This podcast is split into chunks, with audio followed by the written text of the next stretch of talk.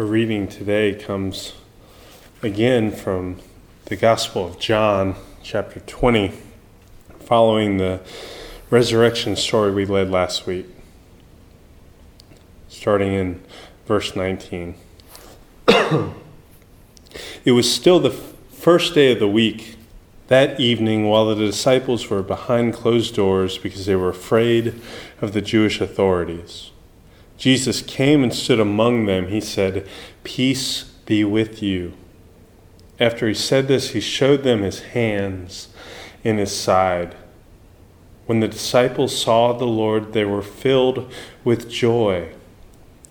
Jesus said to them, Peace be with you. As the Father sent me, so I am sending you. Then he breathed on them and said, Receive the Holy Spirit.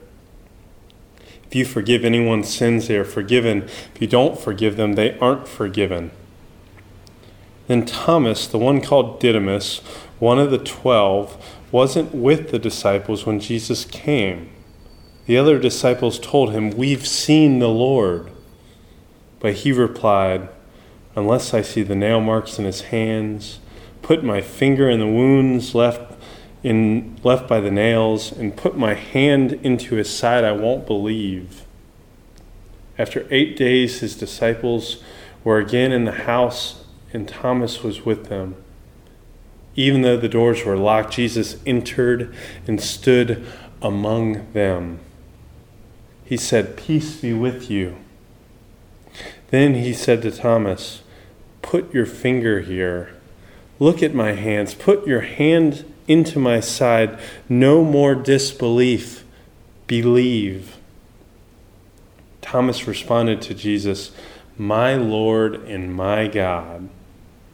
Jesus replied, Do you believe because you see me? Happy are those who don't see and yet believe. Then Jesus did many other miraculous signs in the disciples' presence, signs that aren't recorded in this scroll. But these things are written that you will believe that Jesus is the Christ, God's Son. In that believing, you will have life in his name. It was still the first day of the week. John's story of new creation lives on, it's still on the move. From last week's dramatic tomb raiding by Mary and Peter and John into this week's story, this time stamp is a powerful reminder to us that Easter is not just an event that happened, not even, not even a season that we get to, to stretch out and prolong and sustain our attention and our celebration, but Easter is a powerful new reality that continues to gain ground continues to permeate, continues to seep into all the cracks of creation and make things new. The resurrected Jesus shows up in the middle of them. We talked about that last week. Shows up right in their middle, right in their midst. Jesus is their center. But that center is a roving center. He, go, he goes out and finds them even as they're gathered behind closed doors. It's still Easter. It's still Easter, whether at the disconcertingly insecure tomb with that stone rolled away, where sin and death were raided and it's still Easter at the safe house, where the death defiance has not yet been reported. It's still Easter then, and still Easter there, and it's still Easter, dare I say, here and now.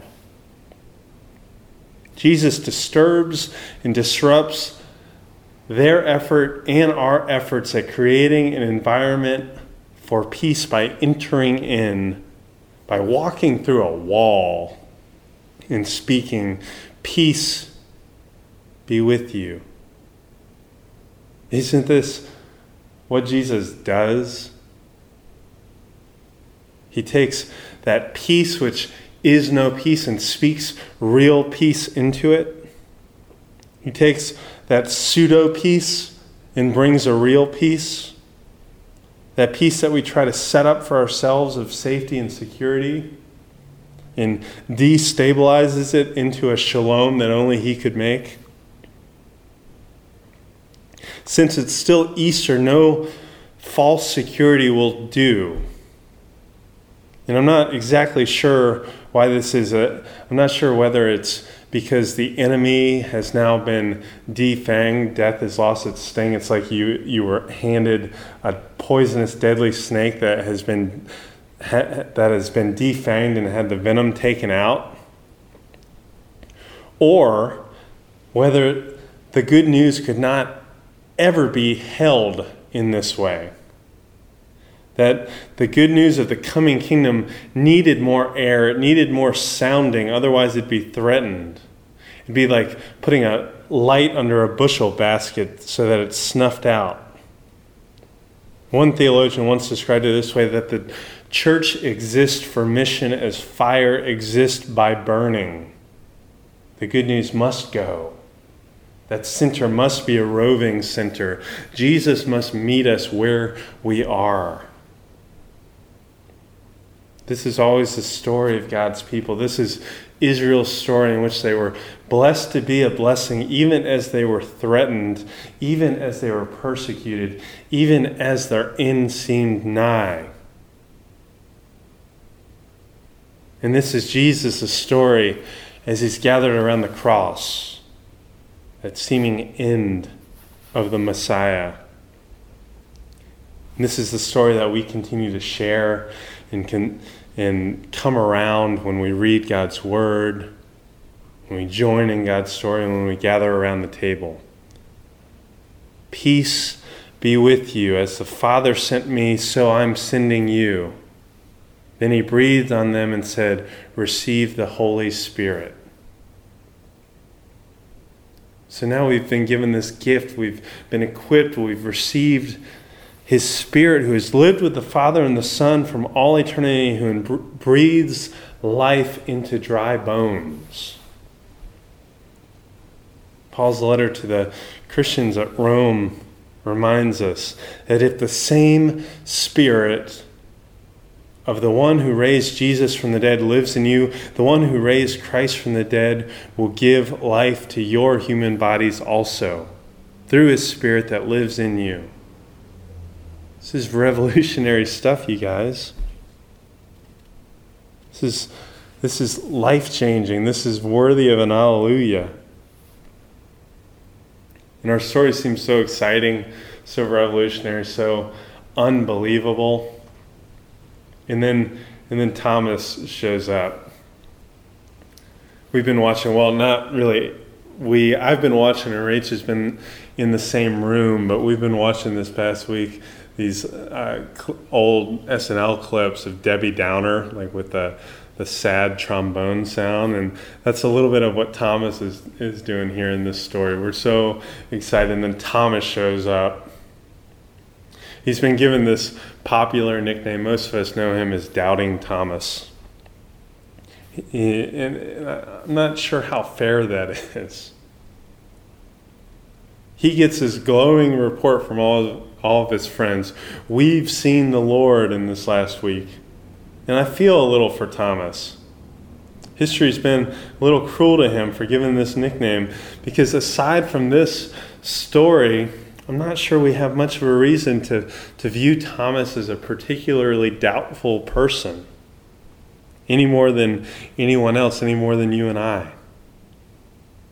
Maybe a better nickname, maybe a more biblical nickname from the text is that Thomas is the twin. Everywhere it refers to Thomas in the New Testament in the Gospels, it says Thomas, the one called Didymus. And Didymus, of course, is a word that means twin. There's a lot of speculation about who Thomas's twin really is, and I think he has one. But if, if we get in tune with how the evangelist John tells stories, how he puts these little details in to open up a whole new world for us, and it has all these different layers with different meanings. Uh, I wonder if at some level, at some meaning, that Thomas the twin doesn't represent those two people that Thomas is always carrying around with him. That he's always carrying around his twin with him, that we're always carrying around twins with us of those who are good at having faith and those who doubt. Thomas the believer and Thomas the doubter. You see, if you trace Thomas through John's gospel, his, his two previous appearances, he shows up, of course, at Lazarus, who's dead. But he's not exactly doubting here. He, he, he seems pretty excited about Jesus.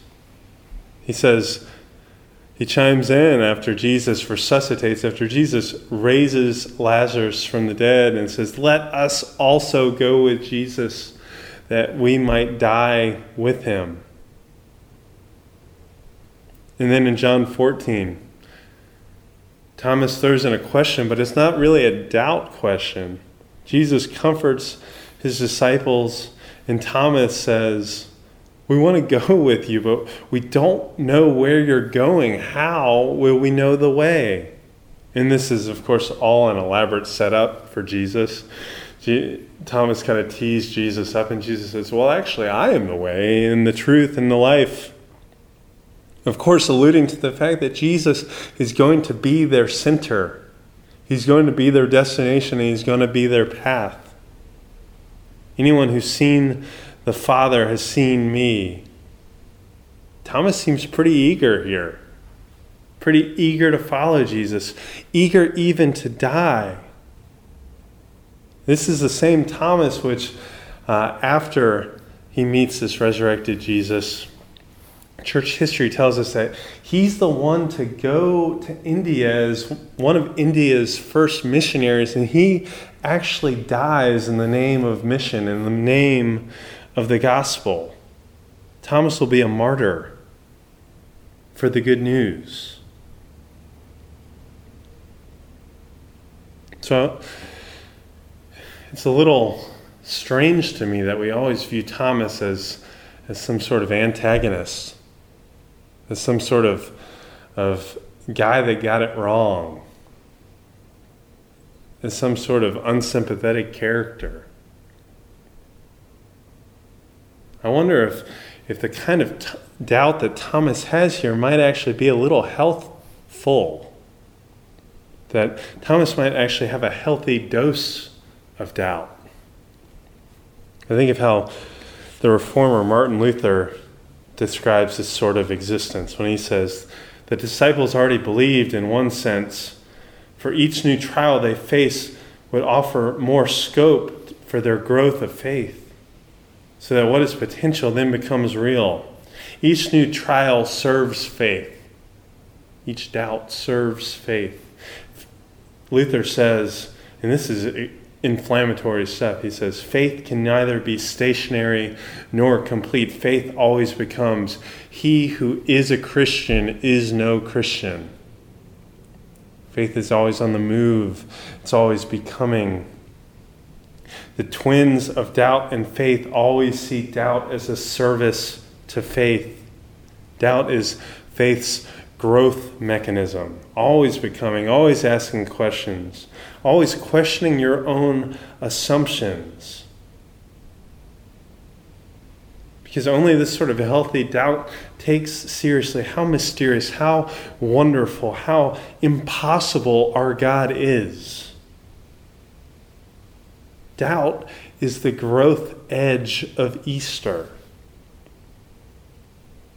For a little bit of a side note, for all you kind of Bible nerds, it's these little instances, these little episodes of faith that, that biblical scholars actually use as a proof for Scripture's trustworthiness and veracity, for its, its historical trustworthiness and its trustworthiness for our faith.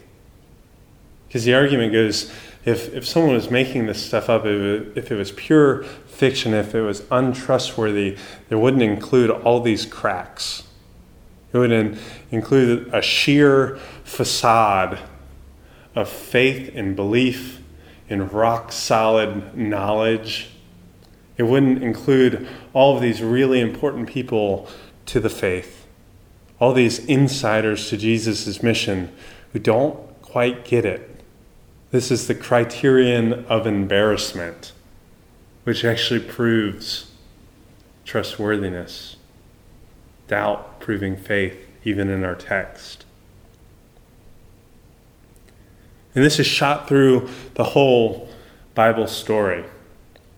If you're going to go anywhere in the Bible to, to learn about faith, to learn about an inheritance of faith, I'd steer you to Hebrews 11.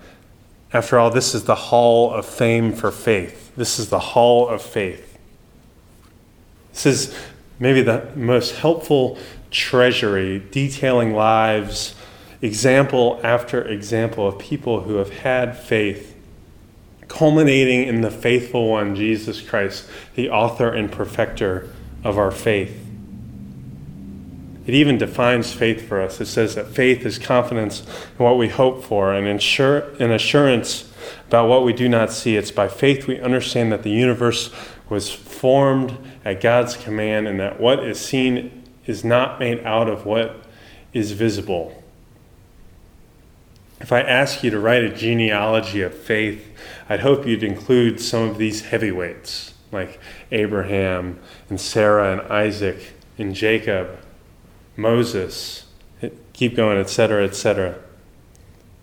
But if you dig deeper into each of these individual stories and don't just gloss over them, you find a whole lot of doubt.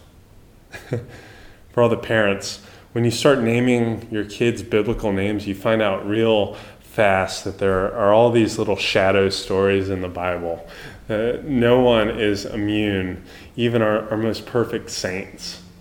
Like I, I think back a few years ago, uh, how how threatening it is to to name uh, people after people because hagiography won't hold, and this happened with um, all these people that loved the story, and it's an amazing classic of uh, To Kill a Mockingbird, and they named their child after Atticus Finch, and then uh, the author wrote um, late in life prequel in which Atticus uh, wasn't such a great character, and all these little Atticuses running around the playground. Their moms had had kind of buyer's remorse on their names. But if you go through even Hebrews 11 and you start actually digging into these stories, you see that that Abraham and Sarah, these, these the mother and father of this movement of God creating a family to bless this whole earth they name their son Isaac, like his, his Hebrew name literally means that horse laugh that Sarah, this old lady, had when God said, You're going to have a kid. It sounds like a laugh of both faith and doubt. Or if you dig in Jacob's story, who gets renamed Israel, he tricked his dying dad and brother into a blessing. And then he later wrestled with an angel all night. He would not say uncle, and he walked away with a limp. He walked away with a wound from faith and doubt. Or how about Moses? Moses, the receiver of the law. Moses, the one who walked away from seeing God with his face shining because of the countenance of God's glory. Who, upon first meeting God at the the burning bush, sheepish, sheepishly tells God, probably in a stutter, that you've got the wrong guy. I can't be your mouthpiece. You should choose Aaron because I can't talk. And then this legacy continues into the New Testament. You look at Peter, the rock upon which the church is built. And aside from all of those denials of Jesus. I don't know this man. I don't know that man. Woman, that's not me. You also have Peter, who steps out of the boat in faith to follow Jesus upon the waters, then takes his eyes on, off Jesus, and this rock upon which the church is built sinks like a stone on, on actually pretty buoyant salt content water. He sinks. Or how about a contemporary saint? I, I always flash, if you talk about modern day saints, I always flash straight to Mother Teresa, Mother Teresa of Calcutta, who is this just paradigm of what it means to be a faithful person, a person filled with faith. Except if you start to dig deeper, you uncover things like this interview she did with Time magazine years back. And this is a direct quote. She says, Jesus has a very special love for you. As for me, the silence in the emptiness is so great that I look and I do not see. I listen, I do not hear. From this great mother of faith, we hear these words of supreme doubt. Let me submit to you that doubt is not a good thing. It's not an ultimate thing, it's not a place for you to stay, but it is a profoundly human thing. There's a certain health to doubt because it reminds us that we serve God and not the other way around, that we're the ones swept up in what God's doing. The prophet Isaiah might say, God's ways are not our ways, and his thoughts not our thoughts. Sure, doubt can be an excuse for all sorts of things inaction, disobedience, stasis. But a tinge of doubt, well attended to, can remind us that we're the creature, not the creator, that we're invited to God's story, and that there's these surprising twists along the way that are going to catch us by surprise. A little incredulity takes serious how incredible the things of God really are.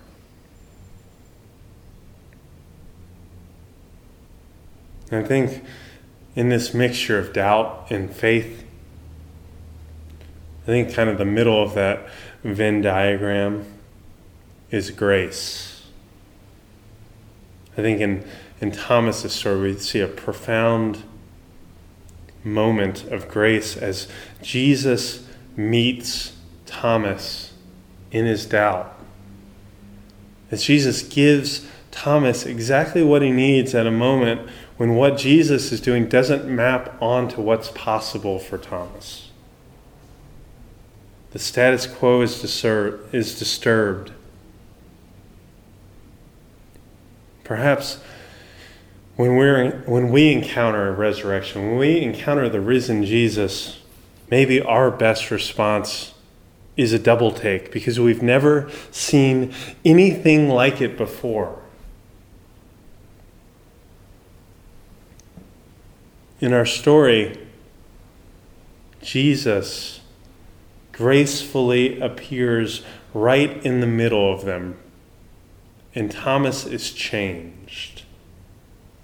He encounters and he experiences Jesus by encountering and experiencing the very sights of Jesus' pain and vulnerability his hands, his feet, his side. And instead of guarding them, Jesus opens him up to Thomas's touch. What if that was our paradigm for relationships? What if, as we grow in Christ likeness, as we grow to be more like Jesus, that means when we encounter people, instead of hiding our wounds, whether our scars, physical or emotional or spiritual scars, what if we open them up to the touch of those whom we're encountering? What if we do away with all of the elaborate ways that we try to cover up our scars and we open them up to someone else? I want to close uh, by giving you kind of four helpful um, observations, uh, not exactly uh, to do, um, but uh, some observations from the text uh, to help you encounter when when you're in doubt. And as I was looking at these at these things, I, I, I did a little research on, on what some wise voices might tell us to do when we're in doubt, and it's really a mixed bag. So hopefully, the ones I offer will be a little more helpful because when I looked it up, you had, for instance, uh, a wise voice like Oliver Wendell Holmes uh, coaching us that when in doubt, do it. but then you have Ben Franklin says, when in doubt, don't. or I love uh, really hilarious and, and bright uh, former radio host Garrison Keillor. He says, when in doubt, look intelligent. And that's just, that's perfect for him. And finally, uh, John Heisman, who the award for best college football player, he says, always, when in doubt, punt. Just punt.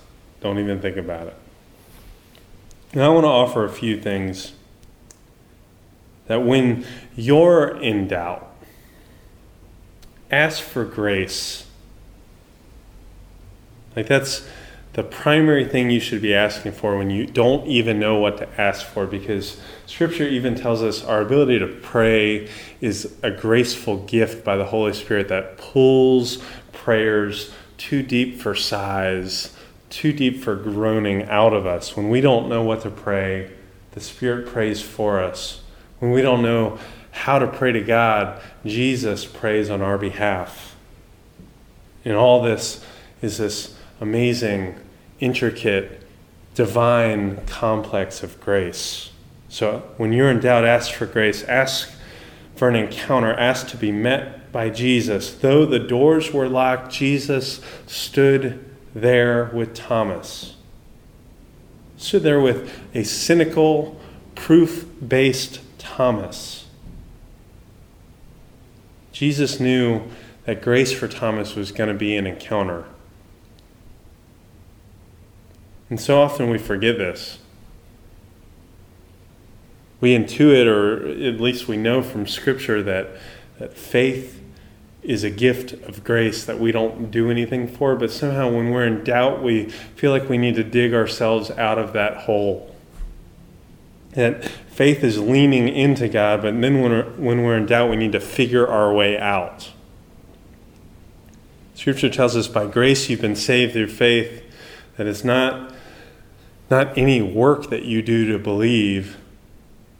But let me tell you, there's good news because it's not even your best works of not doubting, but it's going to be a graceful encounter with God and Jesus by the Holy Spirit that is going to help you in your doubt. Second thing, when in doubt, share your doubts with others who have faith. Don't isolate yourself. You're not weird for having doubts. Thomas's encounter takes place with others who have encountered the risen Jesus. Jesus speaks peace to Thomas like he spoke peace to the storm, and it was stilled. Those others with Thomas say, We've seen the Lord. And somehow their sight that, that helps bring Thomas's eyes into focus. Third thing, when in doubt, feel the wounds and remember God's faithfulness. Thomas is invited to do something pretty visceral, pretty, pretty, actually, pretty gross.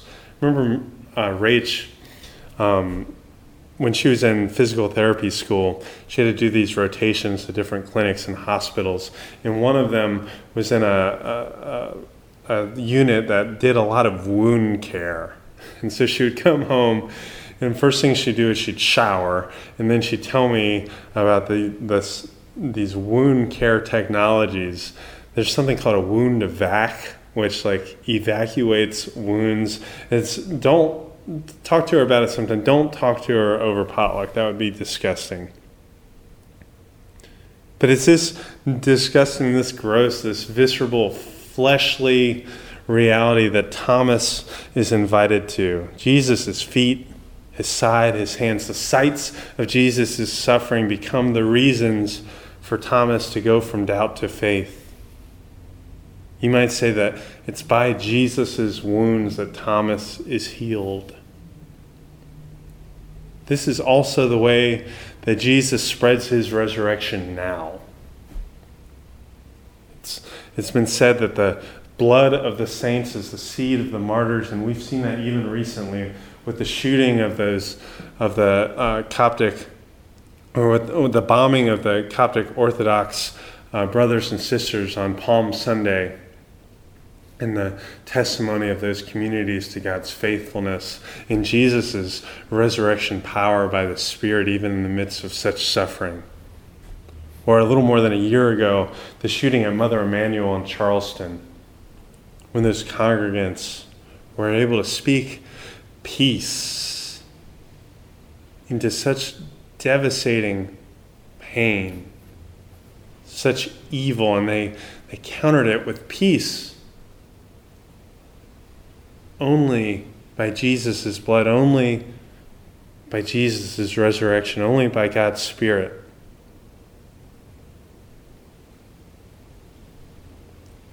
These doubts, often accompanied by wounds, are always occasions to remember. God's people, the Israelites, always kind of knew this too. It's been time in the wilderness, time of isolation, time suffering. And when God would deliver them, they would always reach for something to feel and remember that by. They'd always build an altar an Ebenezer stone. They always knew that they needed to remember how that felt. God is always in the business of reminding us. Think of the first words of the Ten Commandments I am the Lord your God who brought you out of Egypt, out of the house of slavery. That before you get to the business of obeying and following and doing all these things, or don't, uh, or of not doing all these things, before you get to the business of repenting, you need to remember who I am and how I've saved you. You need to know what it felt like in Egypt and what it felt like to be rescued over and over. You need to know what it felt like to be brought right through the Red Sea, right where you thought it was all going to end. And out the other side, this is, this is like the proto cross, right? Where it seemed like God's healing movement was going to end when Jesus was crucified, and it was through the cross through the empty tomb that God's work would spread. So we, we also remember by encountering God in His Word and, and allowing that Word to interrogate us and memorizing that Word. So when we, when we need it, we reach down and it's somewhere down there and we didn't even know that we had it. We remember as we gather around the table each week, we need to do it each week. We need to do it each moment, each day. When we remember the cross, Jesus' death, the one for the many. We remember his body broken and blood poured out for our sake in our place. We remember death defeated by death. Remember that his resurrection, new life, starts the new creation, and we join into that. We remember that once we're dead in our transgressions and we've been raised to new life. And finally, when in doubt, own and articulate that doubt. Because that'll help you own and articulate the faith that you've been given as a gift. Jesus' words to Thomas are stop doubting and believe. Join in God's mission, the sending by the Spirit as the Father sent me, so I'm sending you.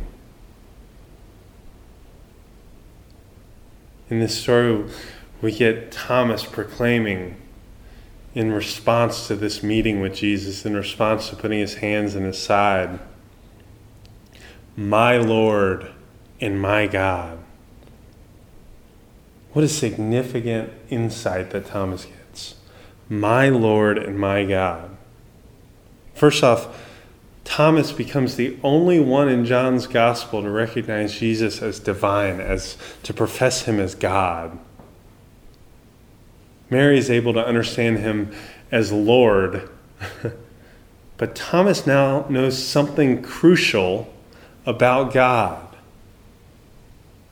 Literally, that God is cross shaped, that God is present in suffering because God on the cross suffered. That profession of faith, my Lord and my God, also says something pretty profound about grace. About how expansive and overflowing grace is, that grace is both big and small. That Jesus is not only the Lord, the God of the cosmos, the Creator, the One, but He's also Thomas's Lord, Thomas's God. He's Chris's Lord and God. He's your Lord and God. That He's big enough to, to fill creation. The heavens declare the glory of God, but He's small enough to know each of us and to give us the grace that we need. So I want to leave you, as it's still Easter, with the encouragement at the end of our scripture for today. All those amazing things that Jesus was doing and that his followers are doing through his resurrection power. John says that these things, above all, are written that you will believe that Jesus is the Christ, is the Messiah, the anointed one. He's God's Son. In that believing, you will have life in His name. Amen.